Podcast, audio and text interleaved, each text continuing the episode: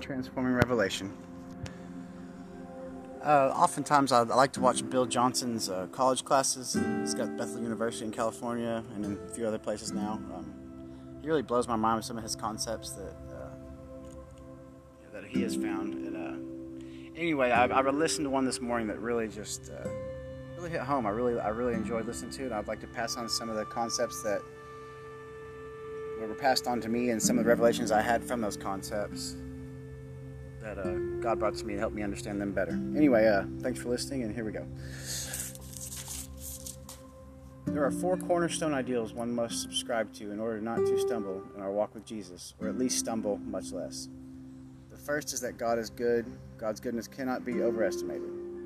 We must know this as the cornerstone of our theology. If this isn't settled, we will question God when outcomes we don't understand occur.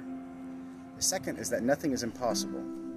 Remember this when praying, and I implore you to up what you ask for. The Word says that God delights in giving us the desires of our heart. If you pray for more hours at work, He is a just God, He will deliver. Why not pray for a better job or promotion instead? There is no degree of difficulty for God. Let's not put worldly limitation on our omnipotent Lord. The third one is that everything was paid for on Calvary. A thousand, thousands, I'm sorry. The third is that everything was paid for on Calvary. Thousands of years from now, will be enjoying grace that was paid for all those years ago. Don't think it stops when we get to heaven.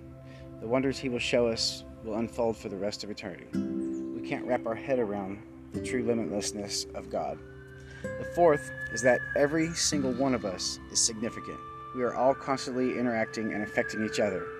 We can choose to set off a domino effect of positivity or negativity. The people we affect affect others, and the ripple goes much further than we care to realize at times. So, if we put all of these together, we realize that God wants our prosperity on every level.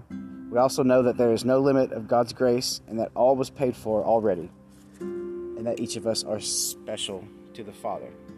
So we have a responsibility to dream and dream big for the rest of our lives. And the fruit of this dreaming is the betterment of a cynical world. When Jesus died, he imparted his DNA on us and left us with the authority.